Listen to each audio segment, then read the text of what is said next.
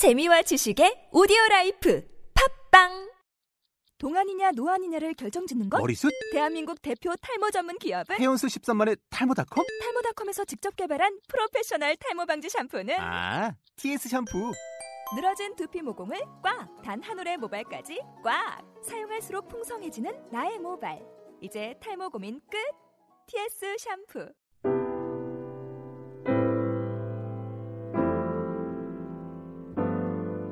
오늘의 말씀은 요한복음 16장 16절로부터 24절까지입니다. 말씀은 김재홍 목사님께서 전해 주시겠습니다. 계속되는 주님의 고별사입니다. 예, 이제 정말 십자가를 이 저녁이 지나면 십자가의 골고다로 가시는 그 주님께서 남겨지는 이 제자들을 향해서 사랑의 마음으로 또 위로의 마음으로 또한 능력의 권면의 말씀을 하고 계신 겁니다. 그 제자들은 이제 닥쳐올 운명에 대해서 모르는 겁니다. 이제 조금 있으면 어떤 일이 일어나는지를 도저히 알 수 없는 상황인 거예요. 그래서 오늘 우리 말씀에는 계속 반복되는 그 말씀이 조금 있으면 너희가 나를 보지 못하겠고 또 조금 있으면 나를 보리라 이렇게 주님께서 말씀을 시작을 하셨습니다. 그럴 때 이 조금 있으면 보지 못하고 조금 있으면 보리라는 이 말씀을 제자들 입장에서는 알 수가 없는 거예요. 왜 보지 못하게 되는지 그리고 또 왜 다시 볼 수 있게 된다는 건지 알 수 없다는 거예요. 그 오늘 여기서 계속되는 반복되는 이 조금 있으면 조금 있으면 조금 있으면 사실 잠시 후의 일도 우리는 모르는 존재입니다. 우리가 1분 후에 무슨 일이 일어날지를 과연 우리가 어떻게 알 수 있겠어요? 사실 이렇게 모른다는 것을 깨달을 때부터 우리가 잠시 후의 일을 모른다는 것을 깨달을 때부터 사실은 이 시간에 대해서 감사할 수가 있고 이 주어진 시간에 대해서 기쁨으로 누릴 수가 있게 되는 겁니다. 그래서 carpe diem이라고 하는 그 격언이 있어요. Carpe diem. 그런 이 무슨 뜻이냐면은 이 시간을 잡아라. 이 시간을 붙들라. 이 라틴어 속담입니다. Carpe diem. 그 주어진 시간, 이 순간을 소중하게 여기고 감사하게 여기고 그리고 기쁘게 살라는 뜻이에요.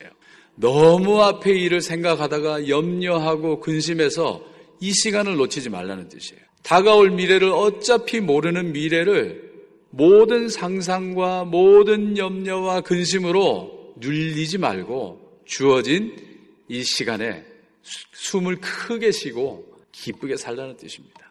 그 세옹지마라고 하는 우리 속담을 잘 아시잖아요. 중국 옛날 변방에 변방에 사는 한 노인이 있었는데 아니 노인 집에 뜻하지 않게 한 마리 말이 들어온 거예요. 동네 사람들이 야 좋겠다 말 한 마리가 들어왔으니 옛날에 말이라고 하는 건 농사를 짓는 모든 이 농기구를 끄는 동력이 되는 것이고 집안의 재산이 되는 거잖아요. 온 마을 사람들이 다 축하하는데 이 노인이 그럽니다. 두고 볼 일이지요. 아 그러더래요. 아 그런데 정말 두고 봤더니 아 이 말이 어느 날 아침에 달아난 거예요.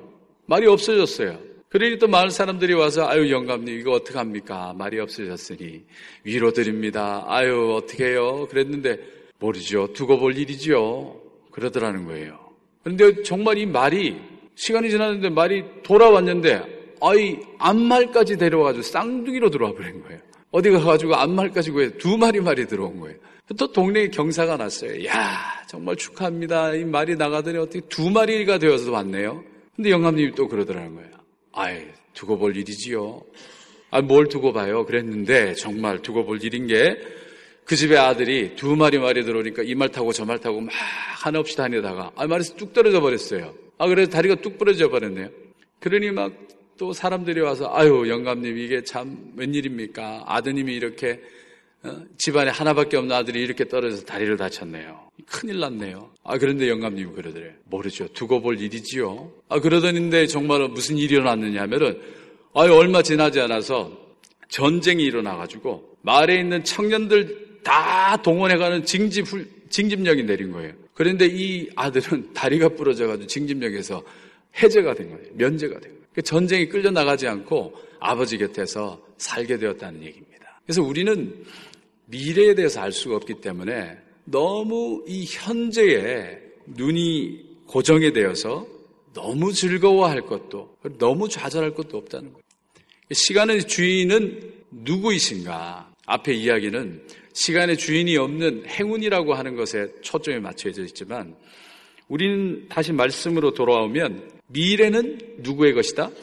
하나님의 것이다. 하나님의 영역이라는 거예요. 하나님의 영역이기 때문에 우리가 그 하나님의 영역에 대해서 겸손한 마음을 갖고 조금 있으면 다가올 일에 대해서 겸손한 마음을 갖고 구하는 자가 되고 기다리는 자가 되어야 된다. 이렇게 말씀드릴 수 있겠습니다. 그렇기 때문에 주님께서는 계속되는 제자들과의 그 대화 속에서 조금 있으면 조금 있으면 너희가 알지 못하나 그러나 분명한 것은 지금 너희들이 근심하고 있지만 이 근심이 기쁨이 될 것이라는 약속을 하고 계십니다. 오늘 말씀을 보시면 20절에 내가 진실로 진실로 너희에게 이르노니 너희는 곡하고 애통하겠으나 세상은 기뻐하리라 너희는 근심하겠으나 너희 근심이 도리어 기쁨이 되리라 이제 주님이 떠나가신 후에 남게 된 제자들이 얼마나 어, 정말 어, 공포와 두려움에 쌓이게 되겠습니까? 그리고 또 얼마나 이 중심이 없어진 거잖아요. 믿어왔던 스승 예수님이 갑자기 십자가에 못, 못 박혀 돌아가시고 그리고 홀로 남게 된 이 제자들이 얼마나 근심하겠습니까? 좌절하겠습니까? 절망하겠습니까? 그런데 하나님께서는, 주님께서는 그 근심이 도리어 기쁨이 될 거라는 거예요. 그리고 이제 더 능력이 될 거라는 겁니다. 그 이유는 22절에 지금은 너희가 근심하나 내가 다시 너희를 보리니 너희 마음이 기쁠 것이요 너희 기쁨을 빼앗을 자가 없으리라. 너희는 지금 근심하나 내가 다시 너희를 보리니 너희 마음이 기쁠 것이요 너희 기쁨을 빼앗을 자가 없으리라. 죽음에서 부활하시는 죽음에서 부활하시는 주님을 만난 제자들이 그 이후의 삶이 완전히 변하지 않습니까? 오히려 살아계실 때 능력을 베푸시던 주님을 보던 제자들보다도 죽음 이후에 부활하신 이 주님을 보고 제자들은 급격한 변화가 일어나고 급격한 혁신이 일어나고 생활과 생각과 모든 태도에 놀라운 변화가 일어난 걸 우리가 볼 수가 있습니다. 그것을 아시는 주님이기 때문에 제자들에게 근심 하나 기뻐할 것이고 너희가 나를 다시 보리라 이렇게 말씀을 하시는 것입니다. 우리가 세상에도 근심의 이두 가지 종류가 있어요. 그냥 세상 근심으로 눌려 있는 근심. 그러나 하나님의 뜻대로 하는 근심이 있어요. 근데 하나님께서 우리 사도 바울이 고린도 후서 7장 10절에 이렇게 말씀하고 있습니다. 하나님의 뜻대로 하는 근심은 후회할 것이 없는 구원에 이르는 회개를 이루는 것이요. 세상 근심은 사망을 이루는 것이니라.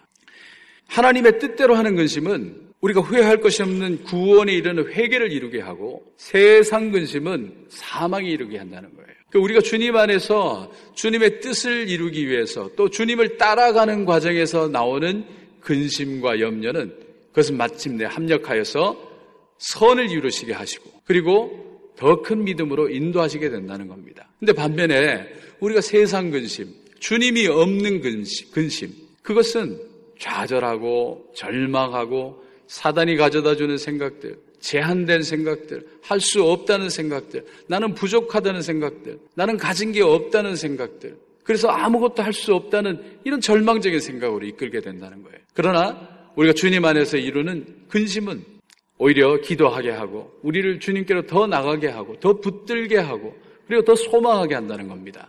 그래서 마침내 오늘 주님께서 약속하시는 것처럼 너희가 나, 다시 나를 보리니 라는 이 약속이 이루어진다는 거예요. 지금은 보이지 않고 지금은 희미하고 그리고 지금은 혼자 있는 것 같은 이런 외로움과 절망감과 두려움과 그리고 낙심 속에 있을 수 있으나 우리가 다시 주님을 붙들고 나가고 주님 가운데 있게 되면 다시 만나는 주님을 다시 보게 되는 그 기쁨이 있다는 거예요. 죽어 있던 문제들이 다시 해결되고 또 해결이 없다고 생각했던 것들이 다시 하나님 안에서 은혜 속에서 다시 살아나는 걸 볼 수 있고 절망이 희망으로 변하고 미움이 사랑으로 변하고 그리고 좌절이 용기로 변하고 근심이 변하여 내 기도 제목 되었네. 이런 찬송도 있지 않습니까? 그러니까 우리가 주님 안으로 들어가고 주님 안에 들어간다는 것은 이 세상과는 전혀 다른 그런 차원의 일들이 벌어지는 겁니다. 더욱 감사하고 놀라운 것은 오늘 말씀을 통해서 가장 큰 축복, 가장 큰 능력의 약속을 주고 가십니다. 그것은 내 이름으로 무엇이든지 구하라는 말씀이에요. 내 이름으로 무엇이든지 구하라는 말씀.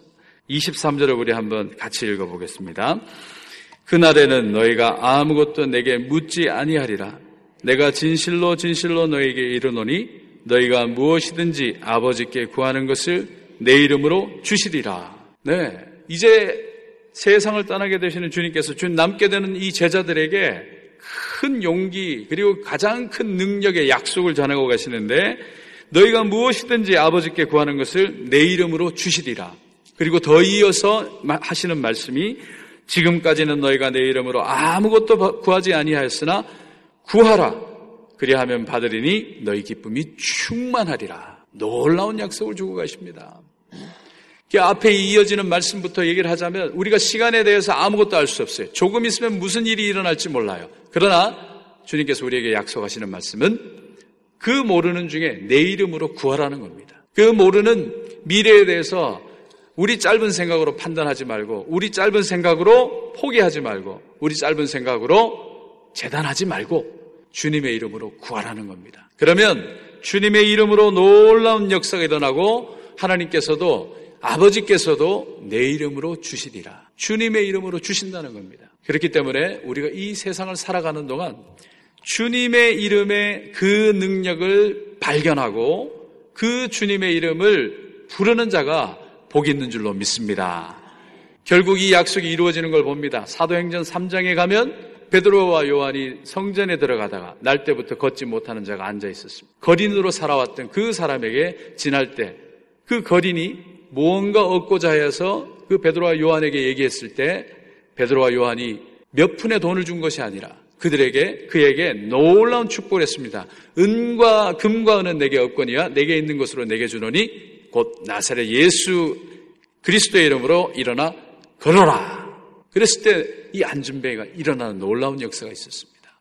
금과 은은 내게 없거니와 내게 있는 것 예수 그리스도의 이름 주님의 이름 여러분들 어떻습니까? 여러분들 주님의 이름이 있으십니까?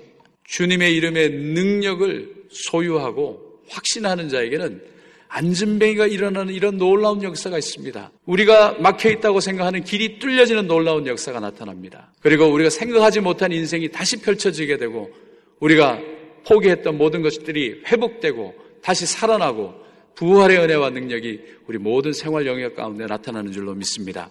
우리 자녀들과의 그런 관계 속에서도 우리 주님의 은혜와 능력, 주님의 이름이 임해야 될 줄로 믿습니다. 우리의 기업터 속에서도 우리의 주님의 이름이 임하고 또 우리가 하는 모든 관계 속에서도 주님의 이름이 임하고 우리 부모님을 섬김에 있어서도 주님의 이름이 임하고 그래서 우리 모든 살아가는 영역에 우리만 사는 것이 아니라 주님의 이름으로 우리가 주님을 모시고 우리의 모든 생활 영역에 우리가 주님을 초대하고 그분을 경배할 때 오늘 약속하신 놀라운 말씀 너희가 내 이름으로 아무것도 구하지 아니하였으나 구하라 그리하면 받으리니 너희 기쁨이 충만하리라. 모든 영역에서 기쁨이 충만해지시는 우리 모든 새벽의 성도님들 되시기를 주의 이름으로 축복합니다.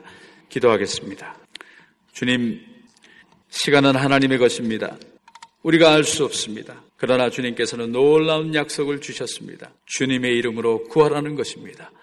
아버지 하나님 우리에게 주어진 이 인생의 평생의 길을 가는 동안 주님의 이름으로 구하고 주님, 주님의 이름을 송축하는 저희들 모두가 될 수 있도록 주여 복을 내려 주시옵소서 감사하며 예수님의 이름으로 기도하옵나이다. 아멘. 우리 목요일은 선교지를 위해서 기도하는 날입니다.